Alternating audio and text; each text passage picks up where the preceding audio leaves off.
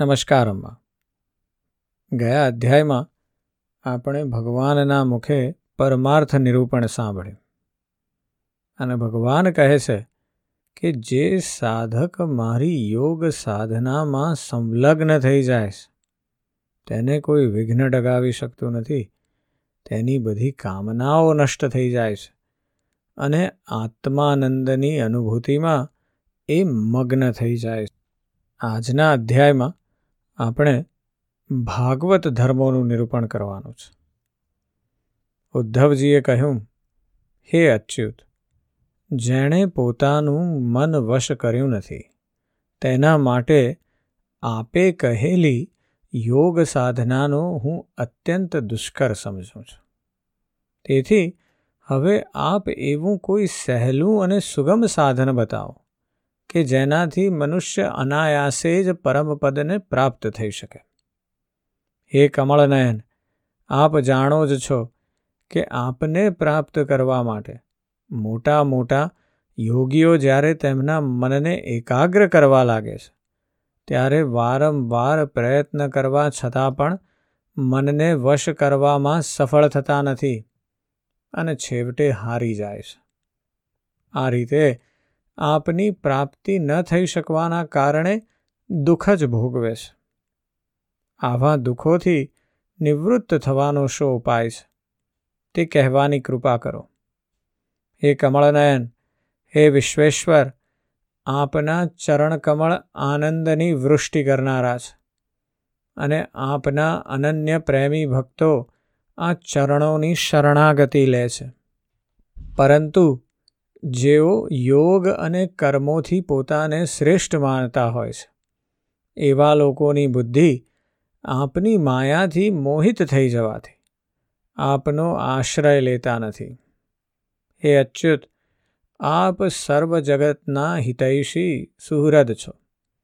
આપ આપના અનન્ય શરણાગત ભક્તોને અપનાવી લો છો. તેમને આપના સ્વરૂપનું દાન આપી દો છો. એટલું જ નહીં, તેમના સેવક બની જાઓ છો. જોકે આપ બધા લોકપાલોના અધીશ્વર છો. બ્રહ્મા વગેરે લોકેશ્વરો આપને ભક્તિપૂર્વક પ્રણામ કરે છે. તેઓ આપની ચરણ પાદુકાઓ મૂકવાની પીઠિકાને પોતાના મુગટોના અગ્રભાગથી શ્રદ્ધા પ્રેમપૂર્વક સાષ્ટાંગ પ્રણામ કરે છે. આટલા મહાન હોવા છતાં પણ આપે રામાવતાર વખતે પ્રેમવશ થઈને વાનરોની સાથે મિત્રતા કરી. એ કોઈ આપના માટે આશ્ચર્યની વાત નથી, કારણ કે આપને તો ભક્તિ જ પ્રિય છે. હે પ્રભુ, આપ સર્વના પ્રિયતમ સ્વામી અને આત્મા છો. આપ આપના અનન્ય શરણાગતોને સર્વ કાંઈ આપી દો છો. આપે આપના ભક્તોના જે અદ્ભુત કામો કર્યા છે, તે જાણીને એવો કોણ હશે જે કોઈ ભૌતિક સુખ માટે આપની ઉપાસના કરશે? કારણ કે ભૌતિક સુખો તો આપની વિસ્મૃતિ કરાવનારા છે. અમે તો આપના ચરણોની રજના ઉપાસક છીએ. તેથી અમારા માટે શું દુર્લભ છે?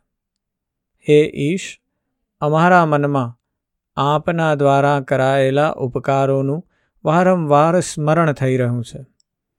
આ દેવોને પણ દુર્લભ એવું મનુષ્ય શરીર અમને ફક્ત આપની કૃપાથી જ મળ્યું છે. આપની આ અપાર અનુકંપાનું વારંવાર સ્મરણ કરતાં કરતાં અમારા હૃદયમાં પરમાનંદની ભરતી આવી રહી છે.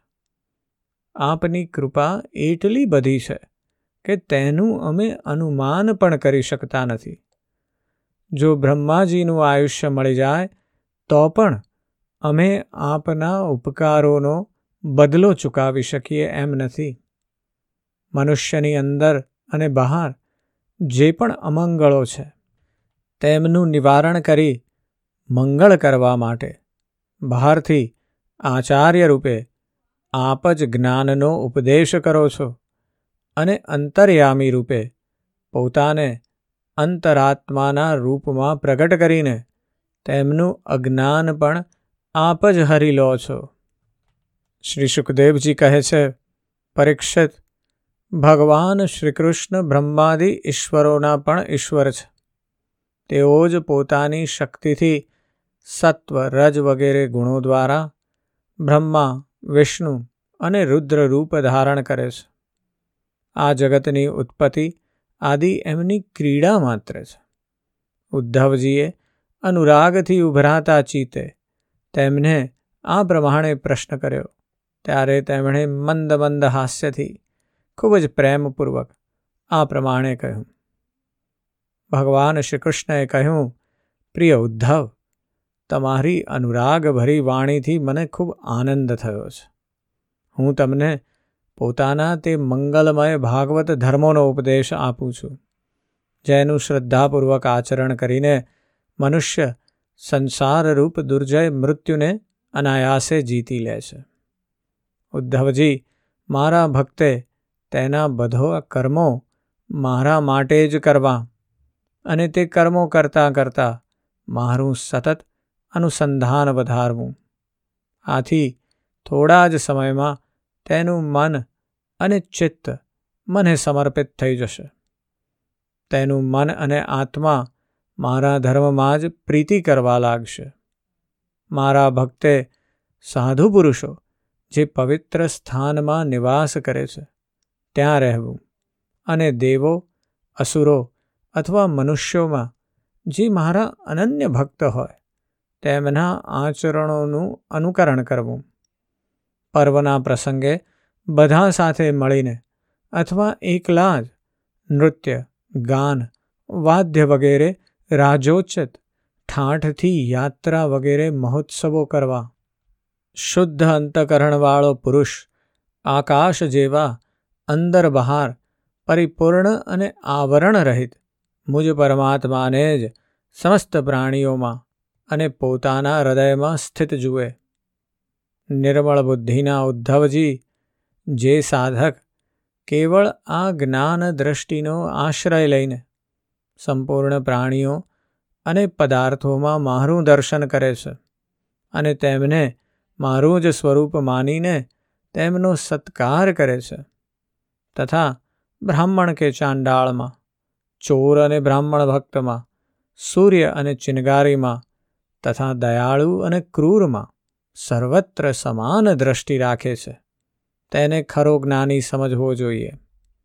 જ્યારે આ પ્રકારે બધા જ પ્રાણીઓમાં મારી જ ભાવના કરવામાં આવે છે, ત્યારે થોડા જ દિવસોમાં સાધકના ચિત્તમાં સ્પર્ધા ઈર્ષા તિરસ્કાર અને અહંકાર વગેરે દોષો દૂર થઈ જાય છે.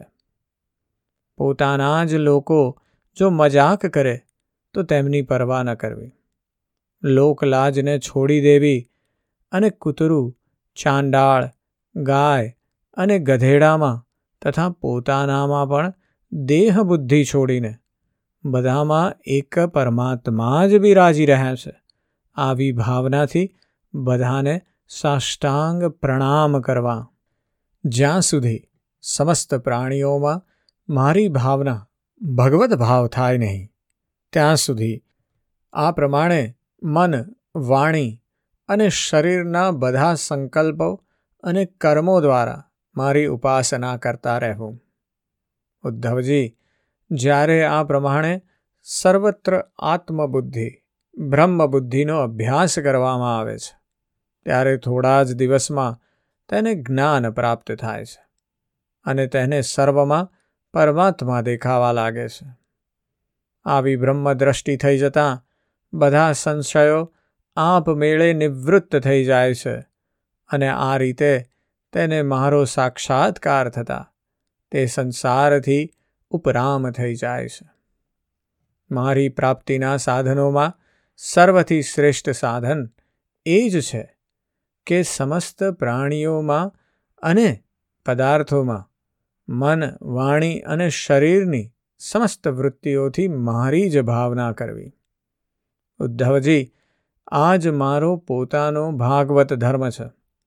આ ધર્મનો એકવાર આરંભ કરી દેવાથી, પછી કોઈ પ્રકારની ન્યૂનતા રહી જાય, તો પણ તે ધર્મનો નાશ થતો નથી, કારણ કે આ નિષ્કામ ધર્મ છે અને સ્વયં મેં જ આ ધર્મને નિર્ગુણ હોવાથી સર્વોત્તમ માન્યો છે. ઉદ્ધવજી ભાગવત ધર્મમાં ત્રુટિ રહેવાની તો વાત દૂર રહી. જો આ ધર્મનું આચરણ કરનાર સાધક ભય શોકના અવસરે થનારી ભાવના રડવું કૂટવું, ભાગી જવું જેવા નિરર્થક કર્મો પણ નિષ્કામ ભાવે મને સમર્પિત કરી દે, તો તે પણ મારી પ્રસન્નતાને કારણે ધર્મ બની જાય છે. બુદ્ધિમાનોની બુદ્ધિમતા અને આત્મજ્ઞાનીઓનું જ્ઞાન એમાં છે કે તેઓ અસત્ય અને વિનાશી એવા આ શરીરથી સત્ય અને અમૃત સ્વરૂપ મુજ પરમાત્માને પ્રાપ્ત કરી લે. ઉદ્ધવજી, આ સંપૂર્ણ બ્રહ્મ વિદ્યાનું રહસ્ય મેં સંક્ષેપમાં અને વિસ્તારથી તમને કહ્યું છે. આ રહસ્યને સમજવું દેવો માટે પણ ખૂબ કઠણ છે. મેં સારી રીતે સ્પષ્ટ અને યુક્તિપૂર્વક જ્ઞાનનું વર્ણન જે રીતે વારંવાર કર્યું છે, તેના મર્મને જે સમજી લે છે, તેના હૃદયની સંશય ગ્રંથિઓ છિન્ન ભિન્ન થઈ જાય છે અને તે મુક્ત થઈ જાય છે. મેં તમારા પ્રશ્નનો સારી પેઠે ખુલાસો કરી દીધો. જે લોકો આપણી આ પ્રશ્નોત્તરી રૂપે થયેલા સંવાદને ધ્યાનથી હૃદયસ્થ કરશે તે વેદોના પણ પરમ રહસ્ય, સનાતન પરબ્રહ્મને પ્રાપ્ત કરી લેશે. જે પુરુષ મારા ભક્તોને તમારો અને મારો આ સંવાદ સારી રીતે સમજાવશે, તે જ્ઞાનદાતાને હું પ્રસન્ન થઈ મારું સ્વરૂપ પણ આપી દઈશ, તેને આત્મજ્ઞાન કરાવી દઈશ. ઉદ્ધવજી, આ તમારો અને મારો સંવાદ સ્વયં તો પવિત્ર છે જ બીજાને પણ પવિત્ર કરનારો છે. જે દરરોજ આ સંવાદનો પાઠ કરશે અને બીજાને સંભળાવશે, તે આ જ્ઞાનદીપ દ્વારા બીજાને મારું દર્શન કરાવવાને કારણે પવિત્ર બની જશે. જે કોઈ એકાગ્ર ચિત્તે આ સંવાદને શ્રદ્ધાપૂર્વક નિત્ય સાંભળશે, તેને મારી પરાભક્તિ પ્રાપ્ત થશે અને તે કર્મબંધનથી મુક્ત થઈ જશે. પ્રિય સખા, તમે સારી રીતે બ્રહ્મનું સ્વરૂપ સમજી લીધું ને? અને તમારા ચિત્તનો મોહ અને શોક તો દૂર થઈ ગયો ને? તમે આ સંવાદ દંભી, નાસ્તિક, શઠ, અશ્રદ્ધાળુ, ભક્તિહીન અને ઉદ્ધત મનુષ્યને ક્યારેય કહેશો નહીં. જે લોકો આવા દોષરહિત હોય અને જેમનું ચરિત્ર પવિત્ર હોય તેમને આ પ્રસંગ સંભળાવવો જોઈએ. જો શુદ્ર અને સ્ત્રી પણ મારા પ્રતિ પ્રેમ અને શ્રદ્ધા ભક્તિ રાખતા હોય, તો તેમને પણ આનો ઉપદેશ કરવો જોઈએ. જેમ દિવ્ય અમૃત પાન કરવાથી કશું જ પાન કરવાનું શેષ રહેતું નથી, તેવી જ રીતે આ જ્ઞાનને જાણી લીધા પછી જિજ્ઞાસુ માટે બીજું કશું પણ જાણવાનું શેષ રહેતું નથી. પ્રિય ઉદ્ધવ, મનુષ્યને જ્ઞાનથી મોક્ષ, કર્મોથી ધર્મ, યોગથી ઐશ્વર્ય, ખેતી વેપાર વગેરેથી ધન અને રાજનીતિ વગેરેથી જે ઐશ્વર્ય પ્રાપ્ત થાય છે, તે ચારે પ્રકારનો પુરુષાર્થ તમારા જેવા ભક્તો માટે તો હું જ છું. મનુષ્ય જ્યારે બધા કર્મો મને અર્પી દે છે, મારા અનન્ય શરણે થઈ જાય છે અને તેની બધી જ ક્રિયાઓ મારા માટે જ થાય છે. ત્યારે તેના બધા વ્યવહાર મારી સાથે જ થાય છે. તે મને અત્યંત પ્રિય હોય છે. પછી હું પણ તેના માટે શું શું કરું એવો વિચારતો રહું છું. તેનું પ્રિય કરવાની પ્રબળ ઉત્કંઠા રહે છે. આવો ભક્ત અમૃતત્વને પ્રાપ્ત થઈને મારો આત્મ સ્વરૂપ થઈ જાય છે. શ્રી સુખદેવજી કહે છે, પરીક્ષિત, હવે ઉદ્ધવજી યોગ માર્ગનો સંપૂર્ણ ઉપદેશ પ્રાપ્ત કરી ચૂક્યા. ભગવાન શ્રીકૃષ્ણની વાત સાંભળીને તેમની આંખોમાં આંસુ ઉભરાઈ આવ્યા. વિવળ થઈને તેમનું ગળું રૂંધાઈ ગયું. તેઓ ચૂપચાપ હાથ જોડી રહ્યા, મુખથી કાંઈ બોલી શક્યા નહીં. તેમનું ચિત્ત પ્રેમના આવેશમાં વિહવળ થઈ રહ્યું હતું. તેમણે ધૈર્યથી મનને રોક્યું અને પોતાને પરમ ભાગ્યશાળી સમજીને યદુવંશ શિરોમણી ભગવાન શ્રીકૃષ્ણના ચરણોમાં મસ્તક મૂકી પ્રણામ કર્યા તથા હાથ જોડીને તેમની પ્રાર્થના કરી. ઉદ્ધવજીએ કહ્યું, હે બ્રહ્માના પણ આદિ, મેં જે મહાન મોહમય અંધકારનો આશ્રય લીધો હતો. તે આપે આપની જ્ઞાન દ્રષ્ટિથી દૂર કરી દીધો. અર્થાર્થ તે સદાને માટે ભાગી ગયો. ખરેખર, જે અગ્નિ પાસે જાય છે, તેને શું ઠંડી, અંધકાર અને તેના દ્વારા ઉત્પન્ન થતો ભય ઊભો રહી શકે? કદાપી નહીં. ભગવાન આપે દયાથી દ્રવિત થઈને આપના સેવક એવા મને વિજ્ઞાનરૂપી દીપકનું દાન કર્યું છે. આપે મારા પર અત્યંત અનુગ્રહ વરસાવ્યો છે. એવો કોણ હશે જે આપના ઉપકારોને અને આપની અપાર કૃપાનો અનુભવ કર્યા પછી આપના ચરણ કમળને છોડીને અન્યનો આશ્રય લેશે. આપે જ સૃષ્ટિ વિસ્તાર માટે આપની મોહરૂપી માયાથી સ્નેહી સંબંધીઓની વચ્ચે કાપી ન શકાય એવો સ્નેહપાશ રચ્યો છે. તે મોહપાશે મને દારશાહ, વૃષ્ણિ, અંધક અને સાત્વત વંશી યાદવો સાથે બાંધી દીધો હતો. આજે આપે જ આત્મબોધની તીક્ષ્ણ તલવારથી મારા તે બંધનને કૃપાપૂર્વક કાપી નાખ્યું છે. હે મહાયોગેશ્વર આપને મારા નમસ્કાર છે. હવે આપ કૃપા કરીને મુજ શરણે આવેલાને એવી આજ્ઞા આપો, જેથી આપના ચરણોમાં મારી અનન્ય ભક્તિ રહે. ભગવાન શ્રી કૃષ્ણએ કહ્યું, ઉદ્ધવજી, હવે તમે કૃપા કરીને મારી આજ્ઞાથી બદ્રિકાશ્રમ ચાલ્યા જાઓ. તે મારો જ આશ્રમ છે. ત્યાં મારા ચરણકમળમાંથી નીકળેલા ગંગાજીમાં સ્નાનપાન કરીને તમે પવિત્ર થઈ જશો. ભગવતી અલકનંદાના દર્શન માત્રથી તમારા પાપ તાપ નષ્ટ થઈ જશે. પ્રિય ઉદ્ધવ, ત્યાં નિવાસ દરમિયાન શરીર પર વલકલ પહેરી વનના કંદ મૂળ ફળ ખાઈ કોઈ પણ પ્રકારના ભોગની ઈચ્છાથી નિવૃત્ત થઈને નિસ્પૃહ વૃત્તિથી નિજાનંદમાં મગ્ન રહેજો. ઠંડી, ગરમી, સુખ, દુઃખના સમગ્ર દ્વંદ્વોને સહન કરજો. સરળ સ્વભાવ અપનાવી ઇન્દ્રિયો પર સંપૂર્ણ સંયમ રાખજો. ચિત્તને શાંત રાખજો. મેં તમને જે જ્ઞાન આપ્યું છે, તેનું એકાંતમાં ખૂબ ચિંતન કરજો. પોતાની વાણી અને ચિત્ત મારામાં જોડી રાખજો. અને મેં બતાવેલું ભાગવત ધર્મપરાયણ જીવન જીવજો. છેવટે તમે ત્રણ ગુણોથી સંબંધિત તમામ ગતિઓને પાર કરીને તેનાથી પર એવા મારા પરમાર્થ સ્વરૂપમાં ભળી જશો.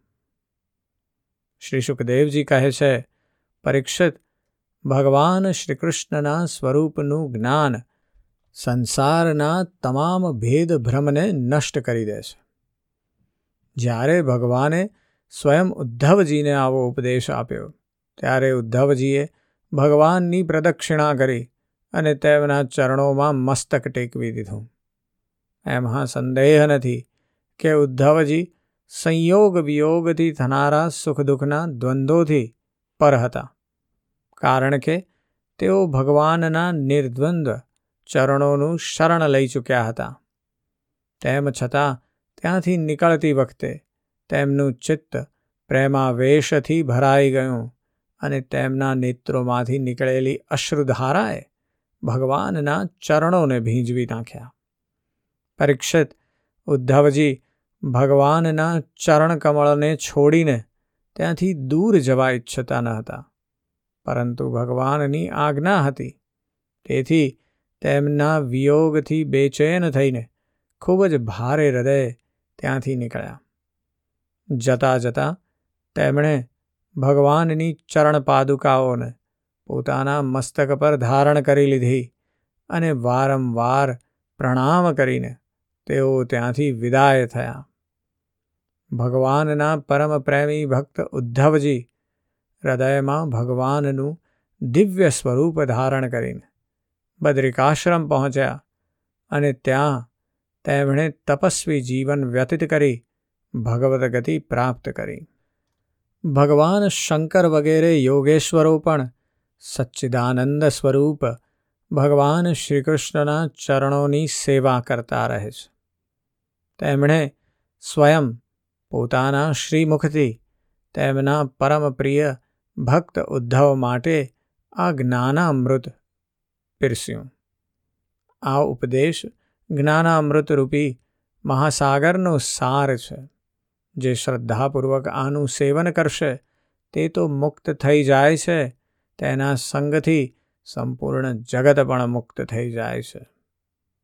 પરીક્ષિત જેમ ભ્રમર વિભિન્ન પુષ્પોમાંથી તેમનો સાર સંગ્રહ કરી લે છે, તે જ રીતે સ્વયં વેદોને પ્રકાશિત કરનાર ભગવાન શ્રી કૃષ્ણએ તેમના ભક્તોને સંસાર સાગરથી મુક્ત કરાવવા માટે આ જ્ઞાન અને વિજ્ઞાનનો સાર અમૃતરૂપી સાગરમાંથી વલોવીને તેમના સેવકોને આપ્યો છે. આવા તે ભગવાન શ્રી કૃષ્ણ જ પુરુષોત્તમ છે, સર્વશ્રેષ્ઠ છે, આદિનારાયણ છે અને સર્વ જગતના મૂળ કારણ છે. તેમને હું વારંવાર પ્રણામ કરું છું. ભગવાને ભાગવત ધર્મને આ અધ્યાયમાં ખૂબ સરળ ભાષામાં સમજાવી દીધો છે. એક શબ્દમાં જો કહેવામાં આવે, તો ભાગવત ધર્મનો અર્થ છે સમભાવ. દરેક વસ્તુ, પદાર્થ, પ્રાણી, પશુ, પક્ષી કે મનુષ્યમાં, કોઈ પણ વસ્તુમાં, જો આપણે સમભાવની ભાવના રાખી શકીએ ને તો બધાથી પર થઈ જઈશું.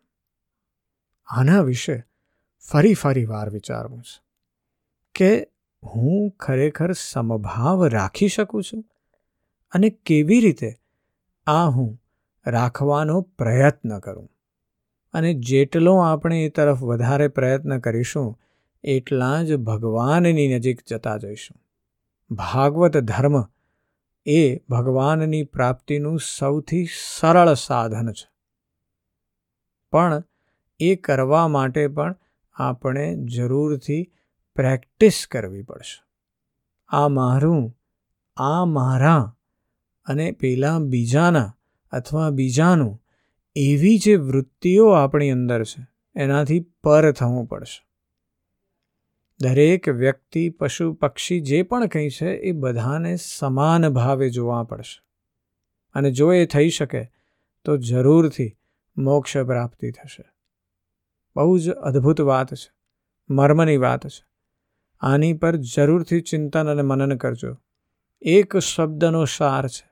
સમભાવ. આજે બસ આટલું જ. જય શ્રી કૃષ્ણ.